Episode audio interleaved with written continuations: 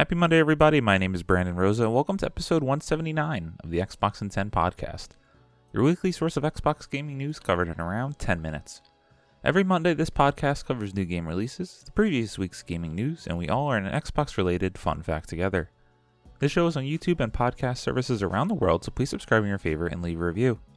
Xboxin10.com, no numbers, is your quick source for links to all of our podcast destinations and social media profiles, which you can follow at Xboxin10.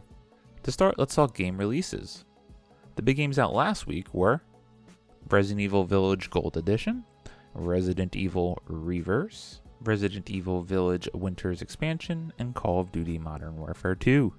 The games coming out this week include Broken Pieces, Lonesome Village, The Legend of Tyr Ending, LEGO Star Wars The Skywalker Saga Galactic Edition, Missile Command Recharged, The Entropy Center, Ali Ali World, Finding the Flow Zone, Hat Up, Shatter Remastered Deluxe, Die by the Blade, WRC Generations, Sword and Fairy, Together Forever, Ghost Song, Yuppie Psycho Executive Edition, Bratz Flaunt Your Fashion, Silver Nornir, and Counterattack. New games with gold for the month of November 2022 have been announced, and they include the following. From Xbox One, available November 1st to the 30th, is Praetorian's HD Remaster, and November 16th to December 15th is Dead End Job.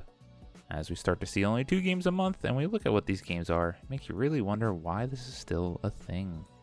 Now into last week's biggest news stories, and we have 6 to cover this week. Number 1, Phil Spencer admits Xbox won't be able to avoid price hikes forever.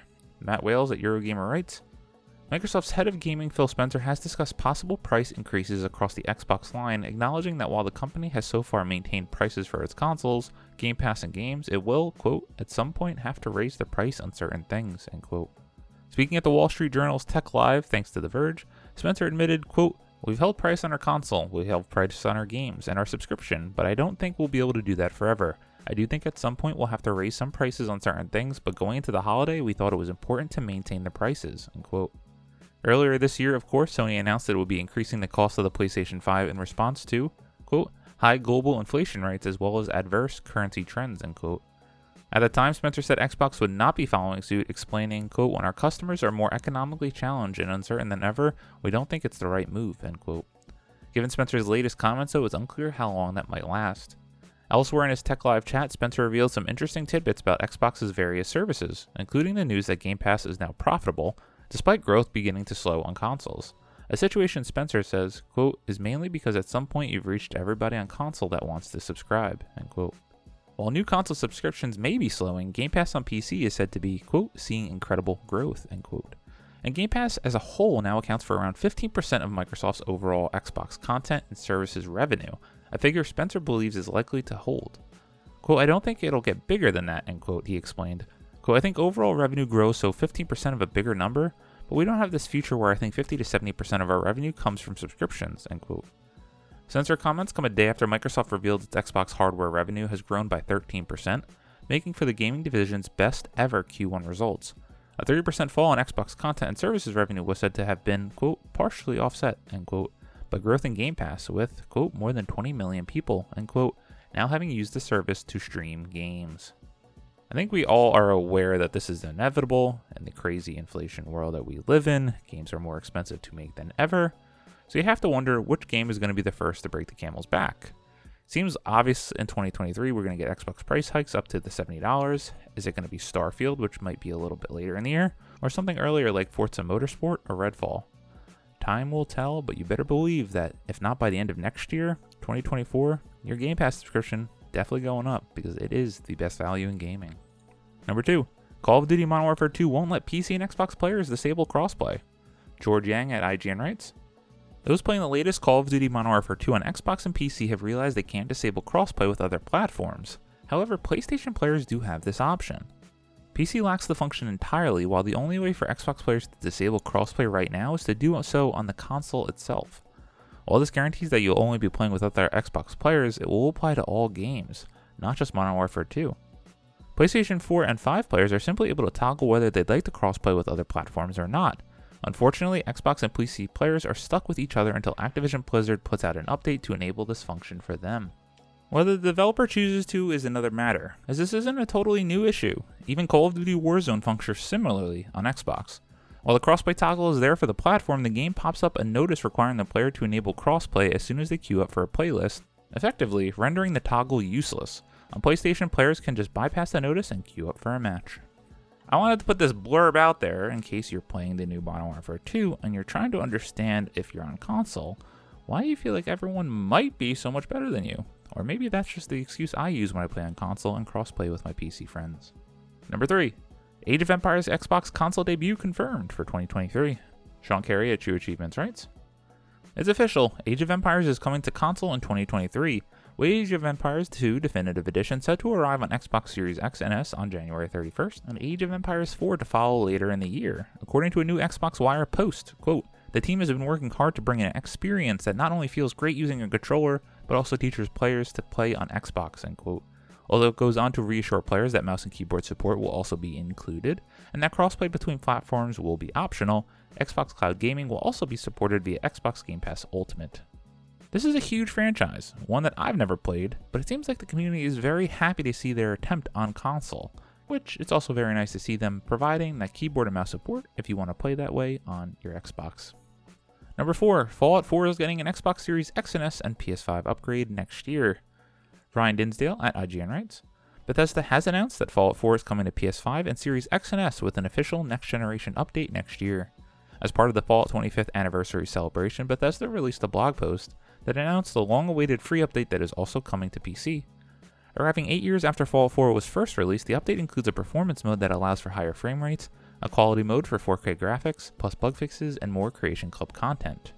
The developer didn't reveal a specific release date or window for Fallout 4's next-gen update, nor did it give a full list of features, but it will also likely include console-specific upgrades such as the use of the PlayStation 5's haptic feedback.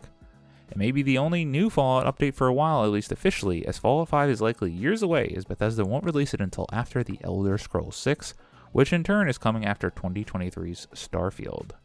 Indeed, we need to hold on to this, as this might be the next greatest Fallout content we get at that, because for some reason we can't get a remake and or a proper remaster of Fallout 3 on modern consoles. Will that ever make sense to me? No. Hopefully we're wrong in the next 2 to 3 years? Yes. But this is exciting. I actually never finished Fallout 4. I had an incredible experience with it where in like the first 28 hours or so, I put in like 18, I went completely nuts, then put the game down, never beat it. So maybe this is my excuse to get back in. Number 5, Wo Long Fallen Dynasty is coming in March with a deluxe edition. Christina Alexander at Digital Trends writes, Team Ninja's upcoming Souls-like title, Wo Long Fallen Dynasty, will be released worldwide on March 3rd, 2023, Koei Tecmo America announced on Wednesday. The publisher notes that Wo Long Fallen Dynasty Digital Deluxe Edition will be released on the same day. This special edition of the game will come out with a season pass that features 3 DLC packs, which will have new generals, demons, scenarios, stages, and weapon types, among other forms of content. Anyone who purchased the Digital Deluxe Edition will be rewarded with the Qinglong Armor, which is a season pass bonus item, along with the digital art book and mini soundtrack. In addition to the Qinglong Armor, players will be rewarded with a couple more armor pieces if they pre-order Wo Long Fallen Dynasty.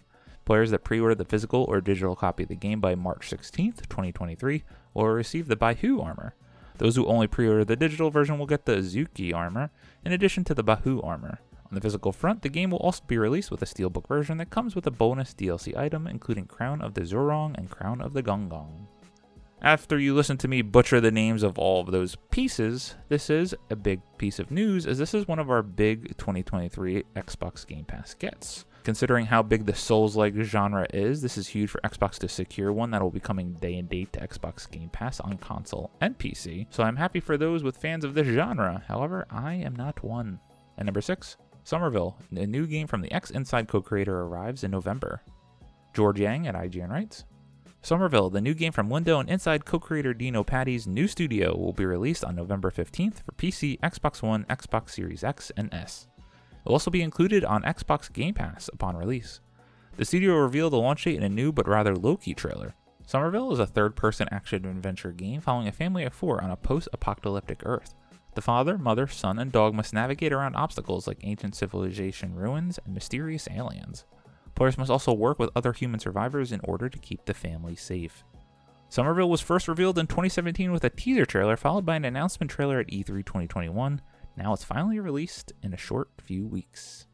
This is awesome because we really have been waiting for this game since 2017, which is crazy. 5 years later, I remember when we first saw the trailer, everyone was all hyped. I was excited. It looks great as someone who really enjoyed Limbo and Inside. I can't wait that this game is so short away. As always, we end our show with a fun fact about Xbox, and given the Fallout news this week, let's do a little Fallout fun fact. Did you know that Fallout New Vegas was originally going to be a big expansion for Fallout 3? Credit to Logan Plant and IGN for this one. Fallout New Vegas definitely stands on its own as a full game, but it was originally conceptualized as a huge expansion for Fallout 3. In a Fallout retrospective video posted by Bethesda, Bethesda executive producer and Fallout 3 director Todd Howard explained how New Vegas came to be. Fallout 3 comes out and it's really a really big hit for the company. And they're like, okay, so what's the follow-up? And I was like, well, we're doing Skyrim, so then it'll be Fallout 4. And there was a push like, we should do a big expansion pack or something like that. Are there other companies that we could have do it? And we knew the folks at Obsidian, and there was sort of this immediate thought that there's only one group we really would want to do this. And it actually started as a big expansion pack for Fallout 3, and I felt really strongly that it should be its own game. Fallout fans are definitely glad this project turned into a full game, as Fallout New Vegas is one of the greatest open world games of all time. As we gotta put the big thanks out there to Bethesda's father, Todd Howard, as this could have been an expansion? Crazy to see how different this game would have been perceived. Although it does seem like there's a bit of revisionist history on this game, as I don't think many people liked it when it first came out as much as we all say we do now. Personally, I'm a Fallout 3 guy, love that game, my first big open world RPG in the Western genre. I love it, I want it back in new and improved ways. Please give me that Bethesda and Xbox. Thank you all for listening to the Xbox in 10 podcast, your weekly source of Xbox gaming news covered in around 10 minutes. If you like the show, please subscribe on your favorite podcast service, share with your friends, leave a review, and follow on all social media at Xbox in 10. This past week, I started my Call of Duty Modern Warfare 2 campaign, and I gotta say, I loved 2019's reboot. I kept saying how excited I was on the show about the campaign, and I think I'm about halfway through, and I'm just a little disappointed. It looks great, sounds great, feels great, but it almost is a little too Fast and Furious for me, and I love Fast and Furious. It's almost becoming like a superhero game at this point, which I know past Call of Duties were, but that's just my 2 cents. Continuing to love Overwatch 2, really enjoying that, warming up my mouse and keyboard skills ahead of Warzone 2 with that. And then I have a new addiction. As of last night, I simply cannot put down my phone and stop playing Marvel Snap. It's a crazy addictive card game, I would say play it, but buyer beware as you might become hopelessly addicted like I feel I now am. My name is Brandon Rosa, you can follow me on Xbox at Brosa93. Hope you all have a great week, stay safe, and keep on gaming.